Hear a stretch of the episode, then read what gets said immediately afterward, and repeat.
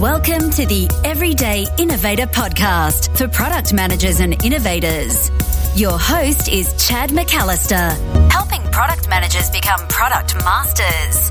Listen and get ready to take your career to the next level, for the doctor is in. Hi, this is Chad, your host, and this is where you make your move from product manager to product master. I have over 150 interviews here to help you make that move, and that's a lot to catch up on. And if you want to get the key insights from the first 100 plus interviews, well, I've put those together for you already. Just go to where all the interviews are organized, and that's at theeverydayinnovator.com. And you'll find a simple place you can put in your email and get those 100 plus interview insights.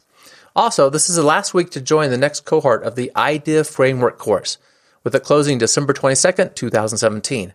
I haven't opened a cohort since the beginning of the year. Get in now and get lifetime access at a special rate for listeners, with live coaching starting in January.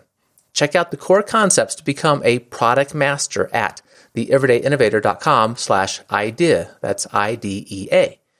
And the topic for this episode is all about pricing.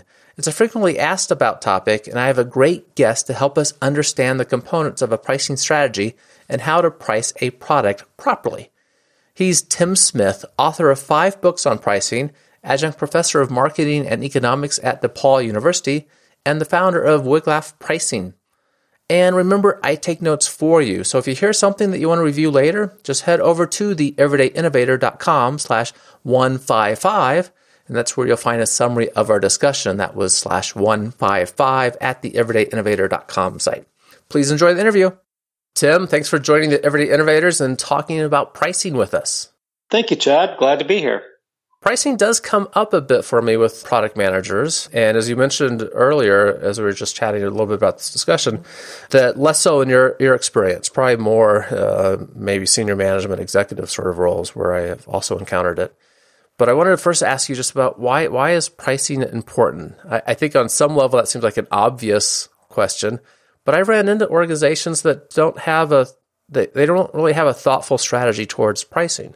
So let's start there. Yeah, it's a good place to start. First of all, why is it important? Uh, you, you do some simple examination of a business. And a business has fixed cost, variable cost, units that they sell, and a price. These are the things that basically a business manages. And you, you look at those four variables, you say, well, let's put pressure on one of them and try to improve things in the right direction by 1%. And you may decrease your variable cost by 1%, reduce fixed cost by 1%, sell more by 1%, or raise your prices by 1%. Repeatedly, research demonstrates that out of those four variables, the one that has the highest impact on profitability is price. Hmm. And typically, a 1% improvement in price delivers a 12% improvement in profitability. Um, this has been found in research case after research case across Russell 2000, Fortune 500, hmm. different data sets. It's just a very powerful tool. I just want to hear that that statistic again. The relationship you said a a one percent increase in price. Yeah, gives us a twelve percent in- increase in profits. Yeah, that's pretty impressive. Holding all else equal. Yeah, I mean, one thing that suggests is is we probably need to be charging more for some things, but where that makes sense, and it doesn't always make sense, and that's you know things we need to dive into. So, what is involved in getting pricing right? When when we think about a pricing strategy, what are those elements, and how do we how do we get pricing right? Well, yeah, and that's a difficult difficult question. Uh, when you think when you think about pricing, you have to first expand. What do you mean? And when you start to ask the question, price where, what, how, are we talking about list prices? Are we talking about pricing strategy, competitive pricing? Mm-hmm. And so I, I conducted some research and I found that there are five key buckets of questions that need to be addressed in defining prices and okay. getting pricing done right. The first one is the strategy issue, things that most people think about all the time. Who's my competitor? Who's my key customer? And what does my company bring to the table that allows me to win against my competitors? Okay. Okay. So the, the corporate strategy issue. The second one, which people don't think about because the decision seems to have already been made for them.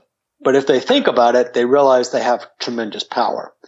And I call that section pricing strategy. By that, I mean, what's the structure? For instance, you can buy a car, you can lease a car, you can rent a car, you can borrow a car by the hour every time a new structure was created, like most recently, borrow the car by the hour, mm-hmm. a billion dollar industry was created out of nothing, right? And now we got Uber and, and, and Lyft where it's, I buy a car service for five minutes from a friend. It's completely different structure that disrupts the world. So that's pricing strategy. Okay. It has other elements, but that's the key one. Then the one where uh, product strategists really need to get engaged, and that's markets, market pricing. What's my list price? What do I expect people to pay for this based upon the unit of metric that I have? So, so that's something that the product strategy really needs to get engaged with.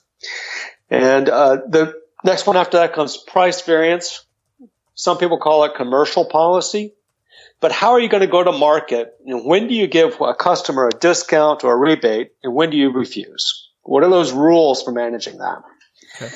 Uh, and then the fifth bucket is price execution. Uh, believe it or not, some companies really have a hard time getting out invoices and collecting things appropriately. Hmm. So, so, yeah. Yeah, just the mechanics. Yeah, just the mechanics of those for product managers uh, it's good to be aware of each of those right? So the overall strategy how do we differentiate from competitors? Important the pricing strategy itself which i think as you talked about it in terms of the, the business model right? Are, are we selling items? Are we leasing items? Are we creating a marketplace where people can can meet each other and per, perform a service? The market pricing uh, you know what's the actual list price and how does our strategy influence that price variances, you know, what happens when we want to do discounts or run a promotion, and then the actual, let's figure out how we get paid mechanically and collect the dollars and deal with refunds and returns and, and all that. Market pricing sounds like where product managers probably are most often playing, I would think. Um, and that's about, you know, how do we actually come up with the list price for the product? How do we do that? How do we get that right? That is work, getting that list price right. And the, the best methods all involve asking customers some sort of market research, hmm.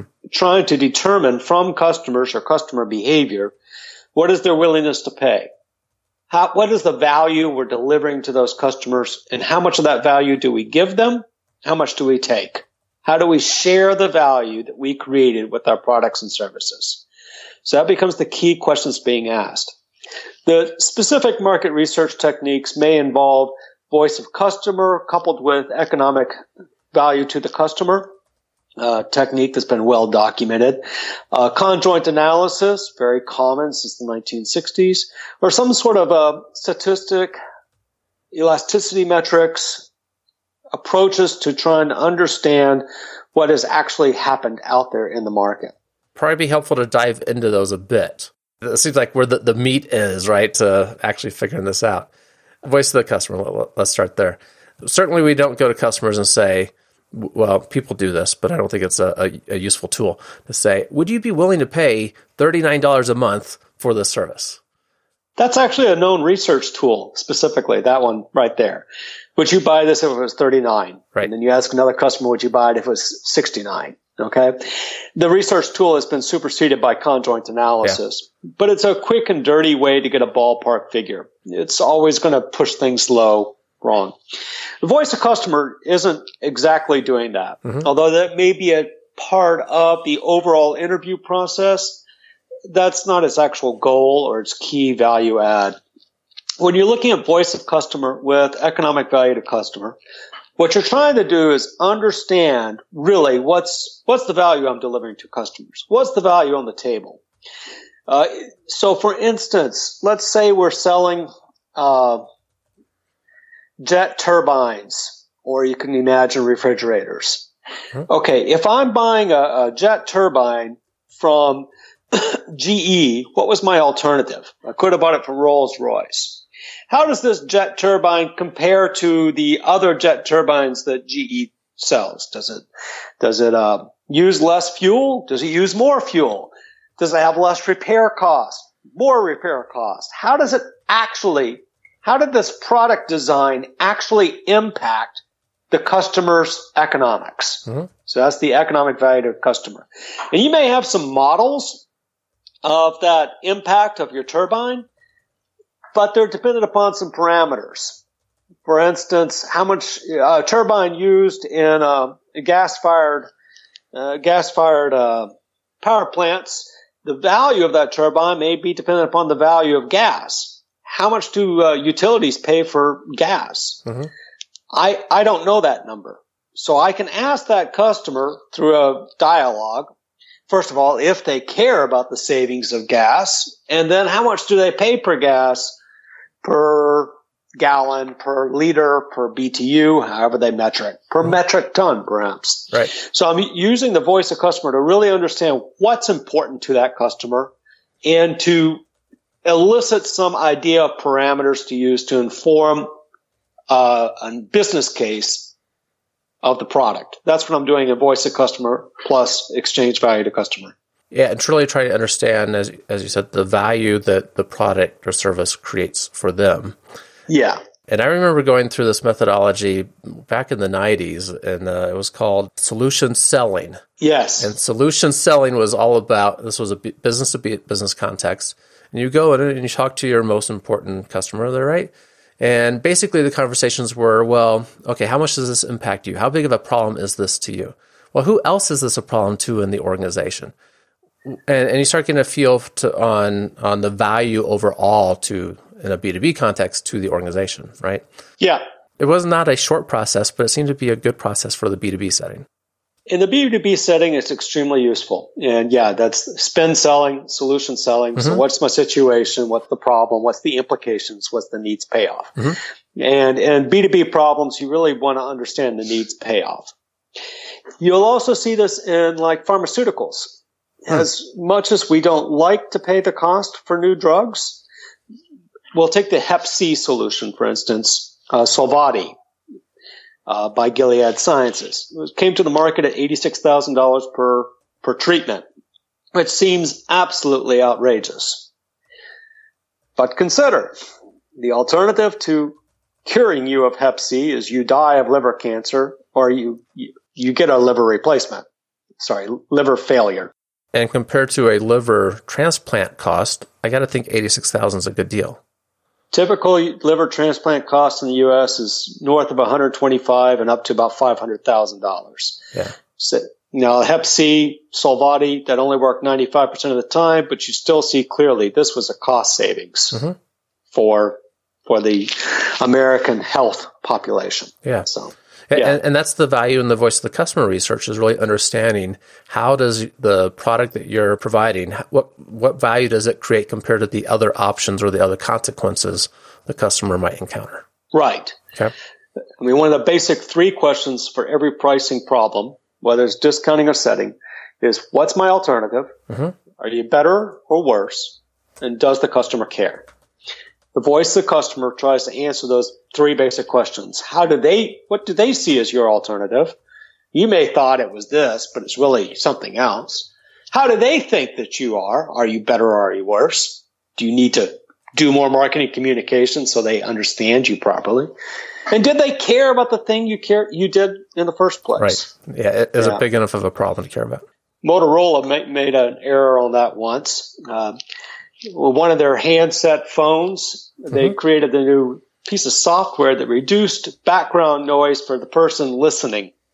It sounds nice, uh, but for the person buying the phone, they don't get to hear or see or perceive the benefits. Hmm. So the question, do they care, was kind of left with generally no.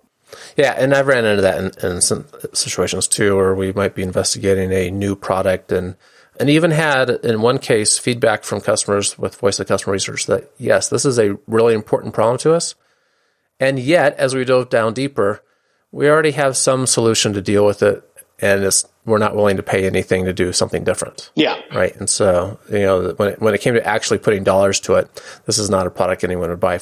Right. It was interesting. When you mentioned jet turbines, this also suggest, reminded me the actual jet engines that are uh, on aircraft these days aren't sold anymore, right? They're, they're at least GE there does a, a service model. Mm-hmm. And that this kind of research also might, might lead to insights into your pricing strategy that you talked about.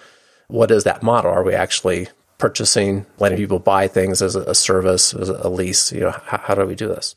And, and, think about that question and the role of the product strategist. You see very, very clearly that changing the whole structure disrupts the market right. and enables a whole new opportunity to be developed. Yeah. And we saw yeah. that with software as a service. Yeah. Moving from client server software with a big upfront purchase to, yeah, it's just a, a monthly fee per user. Yeah. This is helpful. You also mentioned conjoint analysis, and we've talked about that once before on the interview. Really powerful tool, right, for seeing how it, we might combine different aspects of a product and how customers react to price. Yeah. Is that how you're using it, or are you doing something else with conjoint? So conjoint, I, I usually reserve for co- products that have a much larger market, like thousands of customers or millions of customers, mm-hmm. not for something specialized like a jet engine. Okay. And when you're looking at conjoint, you're, you're, you're, you already know in advance what the benefits are that customers care about, but you don't know how much they care. Is that a $2 solution or a $20 solution? Mm-hmm. Hopefully you have some range. And so what conjoint analysis does is it allows you to take a list of features and benefits that you already know how to communicate to a prospective customer in plain English. And then use that set and measure their willingness to pay for a faster car engine or better gas mileage or whatever issue you're looking at. I've seen conjoint analysis used uh, across consumer products, medical products, and some industrial products. It's a very powerful tool, especially for product managers. And you can also compare uh, Big Mac versus uh, a quarter pounder and see what the price differential should be for a Big Mac versus a quarter pounder. So you could stay even in the same grouping and just ask very specific questions. Okay. Mm-hmm. Yeah, powerful tool, and it helps to get around the direct question of how much would you pay for this. Right. But a way of really comparing those features benefits. Yeah. And the key to conjoint is you're asking people to make trade-offs. Do you want A or do you want B? A is 10, B is 9, but A has this and B has that. Does right. that make a difference? Yeah. And by having that more simulated real trade-off, you're able to understand how customers behave better. Mm-hmm. It's that real trade-off simulation which enables conjoint to work so well. But it has limitations. Like voice of customers is more of an exploratory conversation, plus perhaps some, some narrowing down of issues. Conjoint's a survey. So once mm-hmm. you've sent it out, you only get the answers to the questions you asked. And as designing conjoint analysis, there are restrictions. Like if I have more than six benefits at five different levels each, it's going to be really hard to create the right conjoint to create reasonable, statistically accurate answers. So you have to reduce your question set and reduce the areas you're looking at to get good numbers out of a conjoint. Yeah, and you are making some assumptions in that pre work about what you think is most important to really ask about. Right. Good. So powerful tool and elasticity of price. Does that fit in the other tools we've already talked about? Eh, well, demand elasticity comes out of conjoint, so you can kind of get it there. Mm-hmm. But when I'm talking about the statistical approaches, is it's a different problem space. Now let's think about a grocery store or a, a hardware store. They don't have one or two products. Right. They have a hundred thousand. And if you're Grainger, they have 1.6 million. To conduct a, a customer research on every single product out of $1.6 million is an unrealistic approach to doing this. So you have firms like Parker Hannifin, they make hydraulics, and and uh, Safeway, Roundy's, uh, you know, in the grocery store areas, that use more of a statistical approaches to try to guess what that price can be and then test it in the market. And if it sticks, then you take a better guess and you raise it a bit more. If it doesn't stick, well, you lower it. But mm-hmm. you're constantly trying to test and, and adjust to those prices. And it's a nice method of managing hundreds of thousands of SKUs, shopkeeping units. Mm-hmm. This testing approach, where is this applicable and where is it not? You know, it seems like there's times that testing could backfire because you might set a precedent and and not be able to move from that. Yeah, you have to be careful in the test design. For instance, if I charge you two dollars and I charge the next person three dollars, and then you find out, you may be unhappy with me and never shop with me again. Mm-hmm. That's one problem. Uh, so that's test design. Uh, if in general, elasticity will will often, if I measured it directly, I'll often find I should lower my prices. But my strategy is to be at this different point. And so I have to very be very careful in how I actually describe my test and what I want out of that test. Mm-hmm. What is it I'm trying to learn?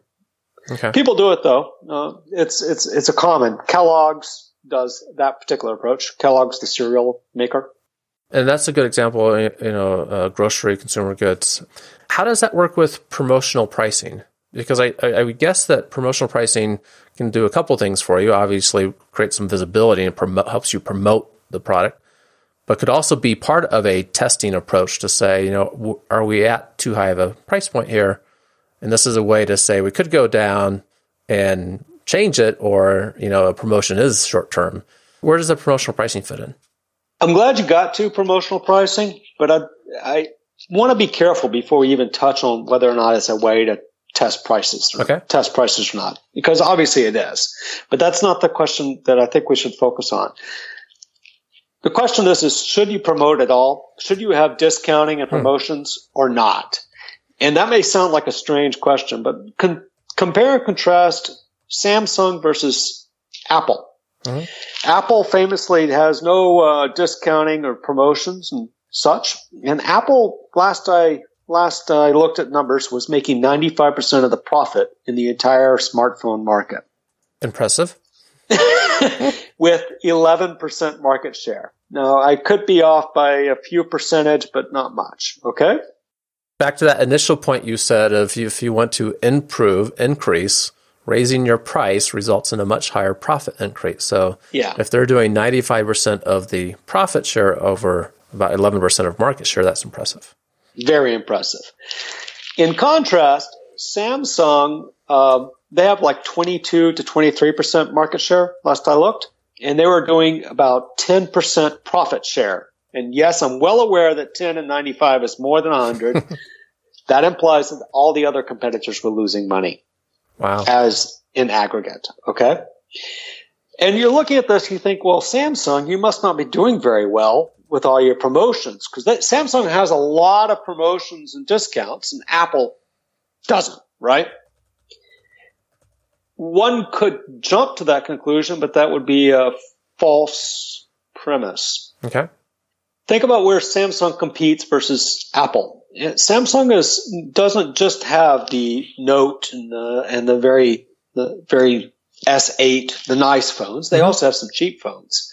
They have some uh, you know lower price point, lower benefit point positioned phones. They their handsets also compete more in Asia, where there's a whole set of competitors that we don't even have in the states. And there's even new competitors coming into China. There's three Micromax is one of them, but I think that's India. Not sure on that specific fact. Mm-hmm. There, the point is, is that Samsung's competitive set, its market strategy, its go to market and distribution and where it's going is not the same as Apple's. Right. So Apple saying, I'm not discounting at all, no promotions, none of that stuff is appropriate strategy for Apple, or at least it has been. In contrast, Samsung's strategy of saying, I am going to use promotions and ways of trying to get people to switch from these other competitors to mine is appropriate to their strategy. Mm-hmm. Does it impact their profitability? Yes, but they have two different viewpoints on that as well. So it's reflective of the marketplace they compete in, what the other competitors are doing, and what the customers are willing to, to pay for. Yeah. Apple's done a good job creating a, a closed ecosystem. which is the reason I moved from Samsung a few years ago to Apple. Not because I particularly thought it was a better phone, but it basically works, right? The, the, I, I was buying into the ecosystem. Yeah. Yeah. You were buying into the ecosystem. Yeah. So we've, I, have also highlighted the, the, the key role of product strategy in market level pricing.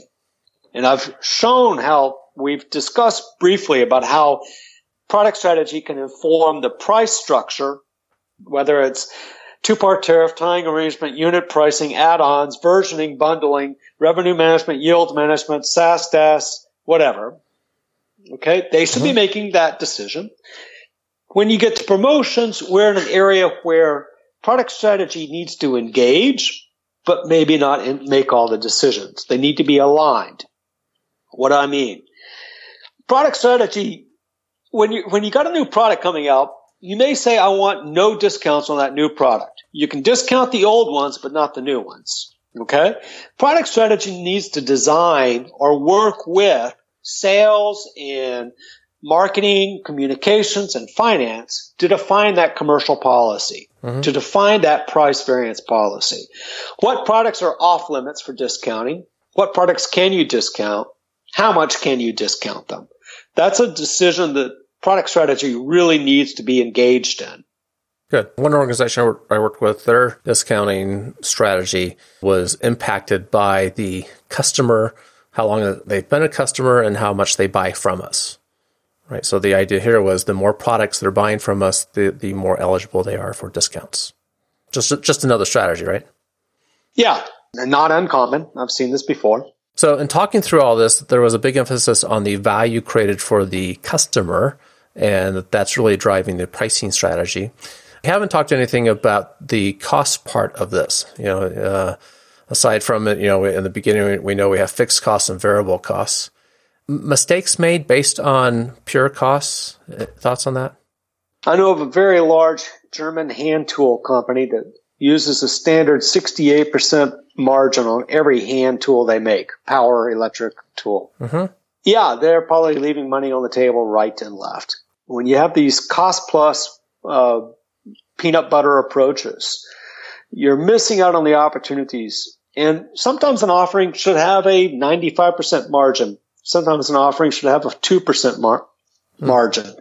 So uh, thinking in terms of the customer, one, it allows you to identify opportunities that are profitable, just not as profitable at the lower margin area. And two, it allows you to identify opportunities to raise prices because the customer will pay it. Because it's creating more value. And that's important. And especially in comparison to other options, we get into problems where a, a product might be perceived as the cheap undesirable option just based on its pricing comparisons. Yeah. And I see that bread and I see the peanut butter approach used in industrial markets and consumer markets on a regular basis. Hmm. Grocery stores, even in cat cat man category management, they're basically using peanut butter's approach and saying on vegetables we want a four percent margin on condiments we'll take a half percent margin, you know, kind of an approach. But they're still taking a bread, uh, uh, peanut butter. All of these products get the same margin, and they're leaving money on the table. It doesn't have to be done that way. And I'm just curious, the the peanut butter phrase. I, what is this? so I, I, get you're talking about just a cost plus approach, but what's yeah. the peanut butter phrase? What I mean by that is saying that everything gets the exact same margin. Okay. As opposed to acknowledging that some of them it's like peanut butter. You can buy it chunky or smooth. And most people like the smooth peanut butter where everybody gets the same thing. Mm-hmm. But when you get chunky peanut butter, some things get really fat margins and others not so much. Think in terms of where where's the opportunity and where do I need to give? Good. I'm glad, glad I asked you about the, the cost plus approach. And value is where our emphasis should be. Good. Many other things we could talk about, but I also love innovation quotes. I asked you to bring us one. Can you tell us what the innovation quote is and why you chose it? Yeah, so I chose an innovation quote by Malcolm McLaren. He used to be the manager of the Sex Pistols. This should be a good one. and what he what he stated was, quote, in an authentic world, failure is something you embrace. It's almost a noble pursuit. I come from that world. It supported me in creating the punk aesthetic. I like that quote. I do. Um, when you when you're trying new things, when you're building new products, when you're creating a business out of scratch, which mm-hmm. is what I've done at Wiglaf Pricing, you're going to make mistakes and fail a lot. Rather than be afraid of failure and run from it, embrace it. And when you embrace it, you're also learning from it. You're embracing your failure so you can understand why it failed, what went wrong, and you move on and you're not feeling ashamed by it. Instead, mm-hmm. you say, this was, this was bad. How do I not do that again? How do I make sure I avoid that again so I can touch the good someday? Right. So it, it is almost a noble pursuit. To, to, to refuse failure is to refuse to try and stretch yourself and make something better happen. And this is all learning. And I'm curious about Malcolm McLaren's his journey through this because he, in that quote you said it supported him creating the punk aesthetic and how many failures went into that before he evolved or stumbled onto something that really took hold of the customers he was trying to serve you know the the, the younger generation at the time when the sex pistols were around. Yeah. Interesting. One of my favorite failure quotes is just a japanese proverb that says fall down seven times get up eight and it's just this idea, you know, you, you learn something each time, keep going. Yeah. So thanks for sharing that with us. My pleasure. And for people that want to know more about pricing, this often comes up in discussions, especially with uh, senior managers and executives I have. I think it's a good topic for product managers to know about and have some insights into. But for people that want to know more about pricing, the work that you do, I know you have some courses available on pricing as well as some very good books on pricing. How can we find out more about that? The Professional Pricing Society is a society dedicated to helping executives manage price and learn about pricing and network about pricing. So I've been working with the Professional Pricing Society and have actually become their academic advisor hmm. to their certified pricing professional designation, okay. which is nationally recognized. There, there are some courses there on how to price, how to manage discounts, how to define a price structure and and others. So that's one area. Mm-hmm. I have several courses with them. The books that is probably the most relevant are two. One is a textbook called Pricing Strategy, an actual textbook with, you know, end of chapter homework problems that walks people through all the big concepts, the basic fundamental concepts of pricing. So if you want to actually do pricing, you read pricing strategy. Mm-hmm. If you're a senior executive, it's you probably need to know more how to manage pricing than to actually be the expert at the action of pricing. Okay. So that's why I wrote Pricing Done Right. Pricing Done Right explains the value based pricing framework and walks you through how to design your team, organize your company, and get pricing done right at your company. Both of them are available at Amazon.com, Barnes and Noble, or Better Books. Excellent. And that was Pricing Strategy, the textbook version of the details of how you do pricing. And then Pricing Done Right, more of the executive perspective on the value based pricing framework. Correct. The society you said was the Professional Pricing Society? That's correct. And you must have a website yourself with information about these things. I work at Wiglaf Pricing. So that's wiglafpricing.com. W I G L A F pricing.com. Yeah. You want to ask me who, who Wiglaf is, yes? I, you know, I thought I'd have to do that sometime, so tell us now. Well, first of all, I can't name a company Tim Smith and Company. I mean, well, there's that. yeah. So I was reading Beowulf at the time, hmm. and Wiglaf was Beowulf's advisor. Ah, okay. So I thought his naming a consulting company that helps executives, the modern day equivalent of kings and mm-hmm. such, that helps executives do what they need to do after the very first recorded Anglo-Saxon fictional advisor, Wiglaf, would be a great idea. And now it's much more memorable that we know the story. Wiglaf pricing. But no one knows the story of Beowulf, I found out. Again, failure. Embrace it, but then move forward. That's just a little bit too obscure, but but I like the story. That's good. Excellent. Well, thank you for sharing the information, uh, how we can find out more and get a hold of resources to dive in deeper. And appreciate you bringing the topics to us. No problem. My pleasure. And thank you. Thanks again for listening. Find the summary of the discussion with Tim at theeverydayinnovator.com slash 155. And as I always encourage you, keep innovating. Thank you for listening to The Everyday Innovator, which teaches product managers to become product masters. For more resources, please visit our blog at theeverydayinnovator.com.